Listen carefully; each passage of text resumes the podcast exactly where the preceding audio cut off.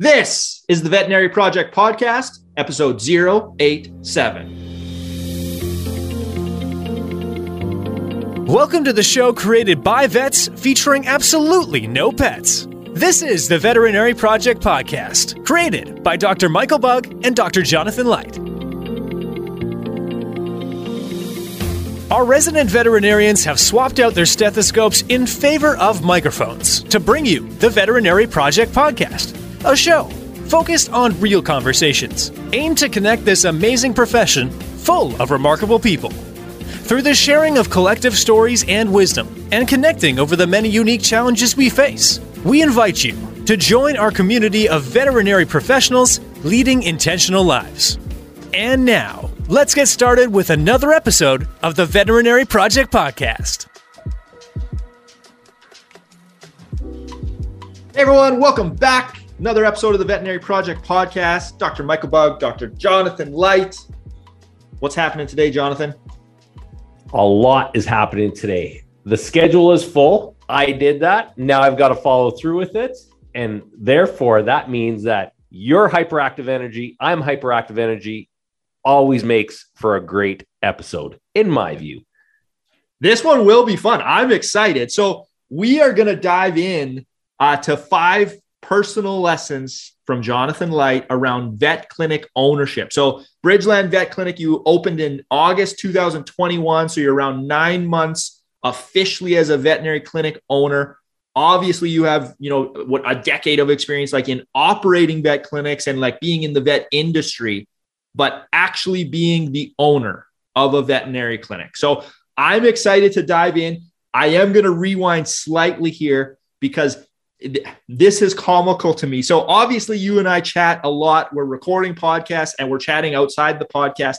You run your schedule tight. Like honestly, for me, it's to the point of chaotic where I'm just like, holy shit, man, you need a personal assistant.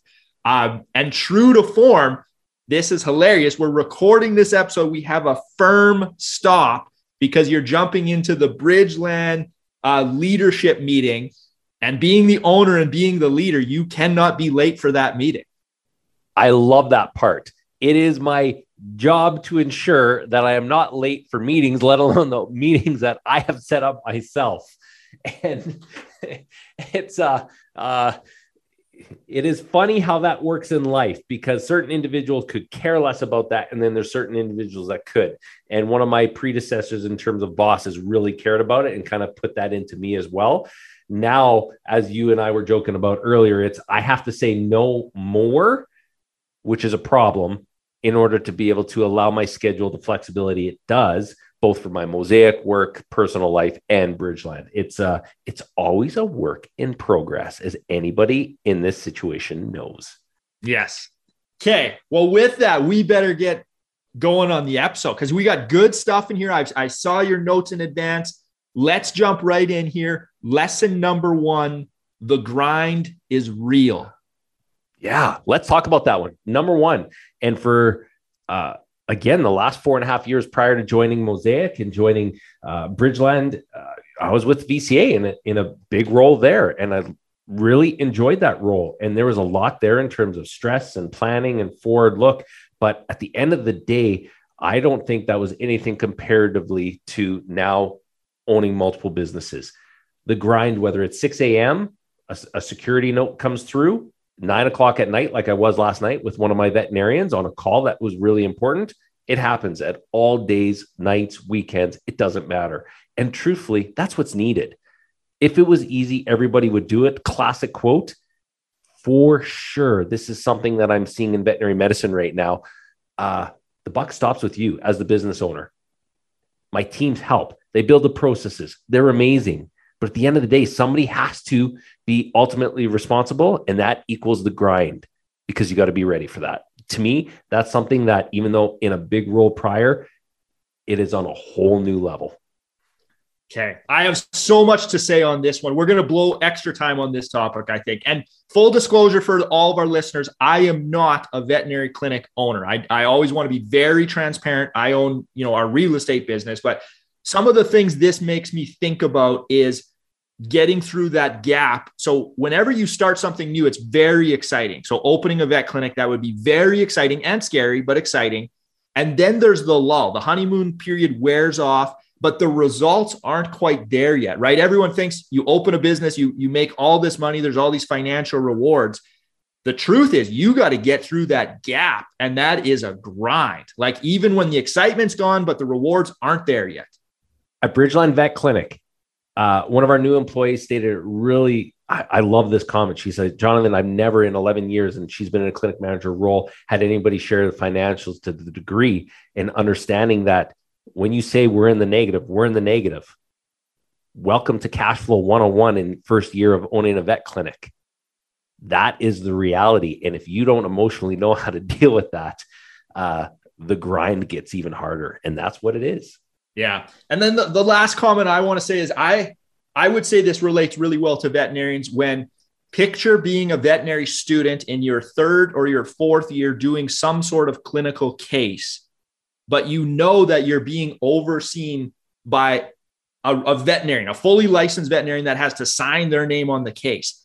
It just energetically is totally different than when you're the veterinarian that has to make the diagnosis or you know do the surgery or recommend the procedure it's a totally different level of responsibility and i see that as a business owner uh, rosalie my wife i don't know what time she was up till last night because i went to bed and you know to bed later than me and up earlier than me as a business owner you're right it doesn't stop and and there's where uh, so much respect for people that then do go from being an employee to an owner. And I see that in the vet space right now. There's opportunity of field everywhere in the veterinary space. I just clap my hand because, again, I'm just one of those individuals, no special, no different than any other business owner that has looked at that as an opportunity, but also recognizes the grind is coming. Yeah. Last thing on this, and we'll move on is I think uh, maybe there's a myth that floats around or the the ideal of being this business owner where you know the system runs and you don't have to show up you're at the beach somewhere and you own a magical business that just prints money for you and it's like well that's pretty false you know but it's the exact opposite and there's the part where i think as business owners we need to do a better job of sharing that with our our employees uh, it's tough when employees are feeling it the mental drain all the pieces that go along with it uh, recognizing that employers are also feeling at it because especially in the vet space here in terms of the veterinary shortage i was chatting with a friend and colleague yesterday if there's not enough vets guess what the work ends up on that owner's shoulders and it's not going away right now now is that a choice yes it is but it's a choice and honor and time that if you've built up that vet practice over time you're not letting those producers and hang at all or or or not be able to seek services this is a tough part where we're in veterinary medicine is it does often end up on the older shoulders especially those that are still in actual practice okay well we better keep moving so you Let's can be it. on time for your meeting okay number two you said blocks and delays in areas you didn't expect but you also had in there oh shit moments i'm going with oh shit moments completely this is those things that you could not have foreseen. And if you did foresee, good on you. But then something else is going to come in the way. Uh, one of those pieces, and again, chatting this with really good friends, architectural structure of the buildings that you're looking to go into. There's always unknowns in there. They could be minor, they could be major, but you don't have any clue before you go in there what it's going to look like. And even after an engineer has gone through it, there's still then, as you're building out that property, what comes up during, whether that is plumbing. I literally just had a plumber into Bridgeland this morning fixing drains that, hey, for for in my lease, they should have been fixed. Who's responsible for it? I still need to get it done because I need my team to be able to work in that space. Number two, negotiations. There are so many negotiations that have to happen with vendors, landlords, employees, um, outside sources related to marketing that you you cannot foresee all of the discussions that are going to need to take place in order for that clinic to be successful and or even frankly just to move forward that was a big uh, aha on top of what i already knew three covid covid threw a loop into everything and covid is that unknown that continues to say how am i trying to foreshadow and plan what the next six months is going to look like when you know the government isn't able to do that when our experts aren't able to do that those are unknowns lastly security unfortunately for bridgeland we're at a time right now where we've actually been broken into twice in the last month first time understood it second time man was i pissed off and still am and so you need to make plans you need to also learn from that and you need to make changes really quick so we're still in the middle of that how are we dealing with that how do we ensure the safety of our employees how do we ensure the safety of our team? And then lastly, to ensure the safety of our business. That is a complete unknown. I did not, I, I, I knew about Bridgeland, but not to the degree that now we're learning in the community. How do you deal with that? Yeah. Yeah. There's no courses in vet school on this is how you respond to people throwing rocks through your window and breaking in and stealing stuff. Correct. Bridgeland, Mosaic, you name it. That is a reality of any business in 2022. Yeah. I think the, the only thing really I want to add on this one is you're just never going to know. And so it this is this is the opposite in some ways. Now, obviously, you want to have a plan and rough idea, like obviously where you're going, but you can't map out every step. There's going to be stuff that you just have no clue that's coming your way. And so I think of like analysis paralysis, people waiting and like, I got, I got to know everything before I'm going to make this move. It's like, you're not going to. So you that's just have right. to be comfortable being uncomfortable and facing unknowns. Love it. And you've got to pull the trigger. You have to make a choice and then be responsible for that choice. And sometimes, oh, I'm going to write a book at the end of my career on wrong choices because sometimes you've made the right one based on the unknowns, your gut, your planning, and sometimes you make the right ones. Sometimes you make really good ones. Yeah. Love it. Okay. Switching a little bit, lesson number three, because this isn't all this isn't all negative, and that's no, not, what not we're trying all. to portray. Things that you found came to love that you didn't expect? Yeah. So business ownership, um, and having been in lead roles in the past, a couple of pieces, I had worked through project architecture at a different level in my past role. And I really do like construction and building. And that portion of uh, the Bridgeland building in particular, working through those pieces that would seem to be insurmountable obstacles at the time Example: walls that can't move, HVAC units, and and uh, negotiations with individuals that really have no end in sight. Lack of staff and the veterinary shortage, and walking through those step by steps. Those are all pieces that I have loved to do over the past year and two years with Mosaic more than I thought I would. And there is personal joy and there's also personal gain in the experience through that process of going, well, I screwed that up the first time, the second time, third time, but I got it the fourth time. Wow, is there some personal uh, joy in that, which is not described through making money, seeing more clients, etc., is described through walking through those obstacles. And clinic ownership, in my view, allows you that, and that is a big win. Yeah, the thing that jumped out to me there that I love how you said it is joy in the experience.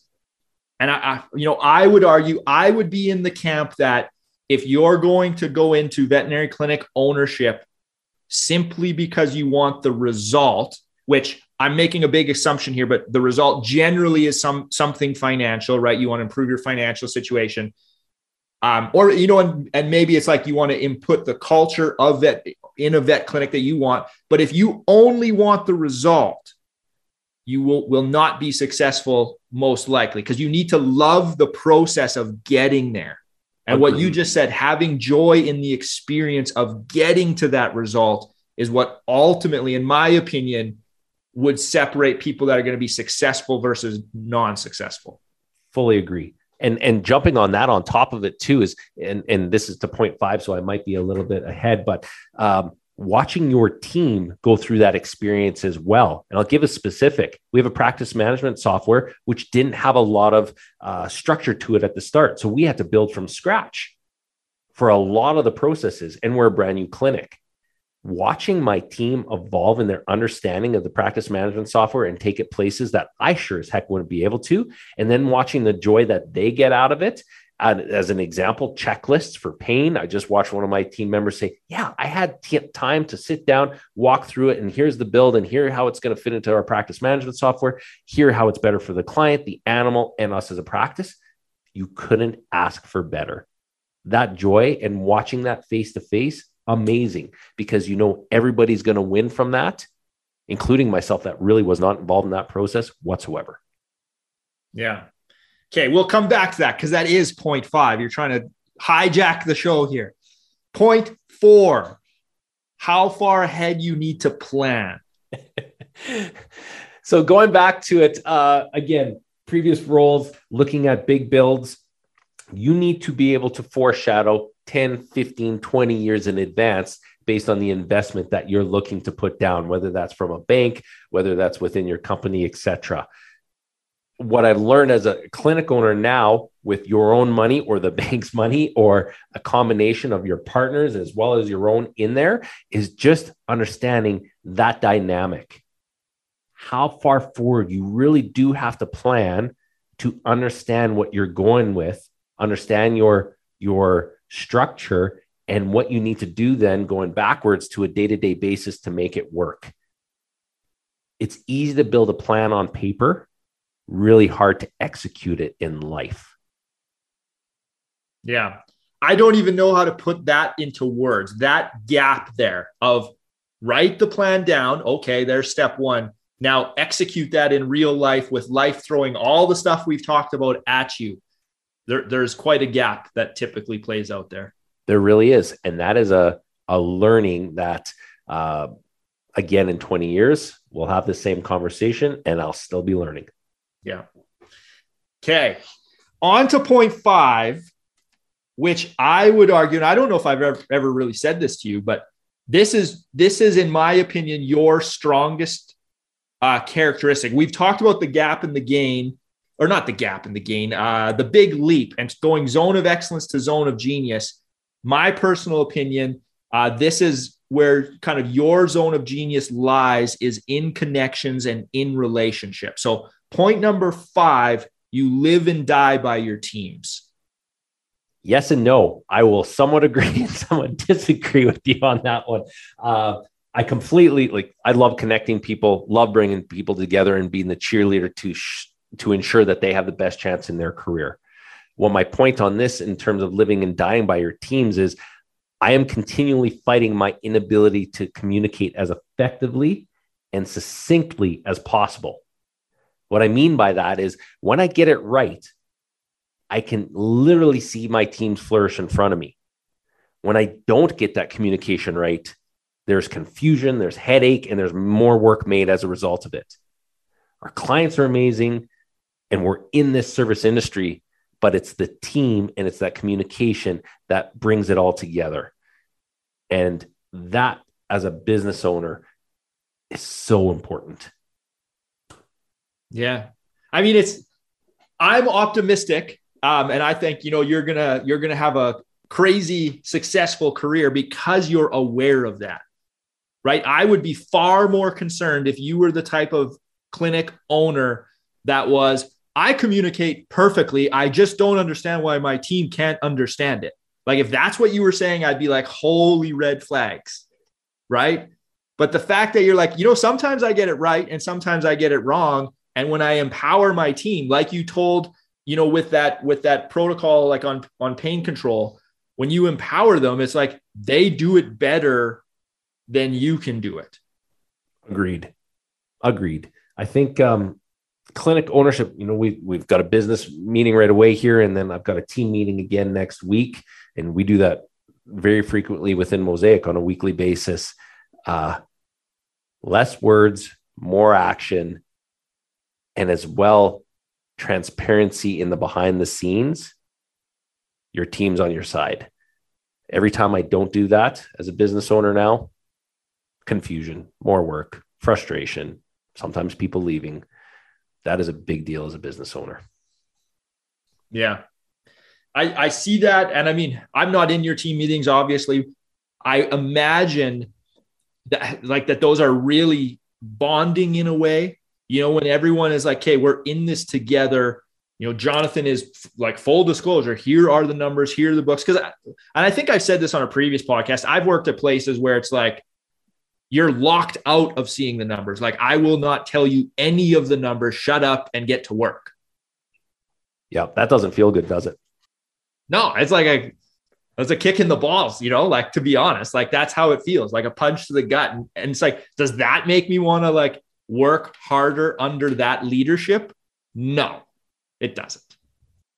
I agree with you. So I'm not going to point six because I got in trouble last time for not having not going to point three. So those are our five points, I believe. That's our five. Yeah. Well, I'm running it. We're keeping it to five because that's what we said. So no, these are amazing, Jonathan. Um, it's excellent checking in you know, every once in a while with what you're doing at Bridgeland, because you're always learning so much. And I know people watching this, like, this is the real stuff that, like, if you want to go open a veterinary clinic, you are going to run into these. So you may as well be aware of them. So true. The other day, when our clinic got broken into, I was pretty pumped. It was Monday morning, pretty excited to get down to the clinic early. And you're driving along the side of the road, you look over and you see the window smashed. And you literally just say F. And that's the start of your week. And then you have to regroup in about five minutes before your next team member comes in because they don't need to see that from the boss. They need to see somebody that's got a plan. Mad for sure, frustrated for sure. But what's the plan? And that's on the business owner. Yeah. I think of that, you know, if I was pulling up to a vet clinic I worked at and uh, I was the first one there and everything was smashed apart, my first step would be to call the owner. You know, like that's the out you get as an associate. You get to just be like, wow, this is a big problem. I'll call them. You don't got anyone to call. It's like, hey, time to deal with this. Yep, exactly. And there's yep. joy in that as well, too. Because as you know, we've had two in March. Then you learn as you go and you go, oh, Probably should have had some pieces in there ahead of time that I didn't. That was an oopsie. Won't do that again because it cost me a lot of money, time, frustration, and is there a potential risk safety of my team? Yep. Welcome to learning land. I think I've said that about 20 times today. Sorry for everybody on this call. no, you don't need to apologize for that. So anyway, that is am- that's amazing, Jonathan. That like always wanting to be learning. So anywho, we got to get you out of here for your leadership meeting. This this is definitely your wheelhouse. So I'm going to shut up now and let you kind of end the episode, putting you on the spot, kind of a final word for anyone considering going into vet ownership. Nap, you didn't even give me a heads up on that. I get the last word to the veterinary community. Your My best your best stuff, Jonathan, comes when I just push you off the cliff and like tell you build a parachute right now. Dirty move, dirty move. My last word then for in this in terms of clinic ownership is for those individuals that are on the line as to whether they should do it or not, go do it. Go find mentors. The time is ripe. Uh, as my business coach here said last week, he has never seen so many opportunities. And he wasn't speaking about the veterinary space, just life in general. Yes, we have issues. Yes, we have problems. Yes, is there a change in veterinary medicine needing to be had? I completely agree with those and, and working to help in any little way I can. Overall, uh, if you've got the desire and you want to do it, go do it. Thank you for listening to the Veterinary Project Podcast. As a recap, on behalf of our hosts, the Veterinary Project Podcast will be releasing new episodes weekly. So be sure to tune in as we bring you more conversations aimed at helping you enjoy a life well lived. If you enjoyed what you heard on the show and you want to stay in the know, please like, love, and or subscribe to the podcast on the listening platform of your choosing, as we're available on all the usual suspects. If you know of others that may benefit from these conversations, we'd love it if you please share the show with them, as this will help us grow our community to reach more and more veterinary professionals. Speaking of which, if you are a veterinary professional and would like to get connected with more like minded individuals who are joining us on this journey, please send an email to the veterinary project podcast at gmail.com and we'll invite you to be a part of our private Facebook group. General feedback, requests for information, or perhaps requests to be a guest on the show can also be sent to the Veterinary Project Podcast at gmail.com. Dr. Michael Bugg and Dr. Jonathan Leicht, thank you for listening to the show, and we'll catch you again next week for another episode of the Veterinary Project Podcast. Bye for now.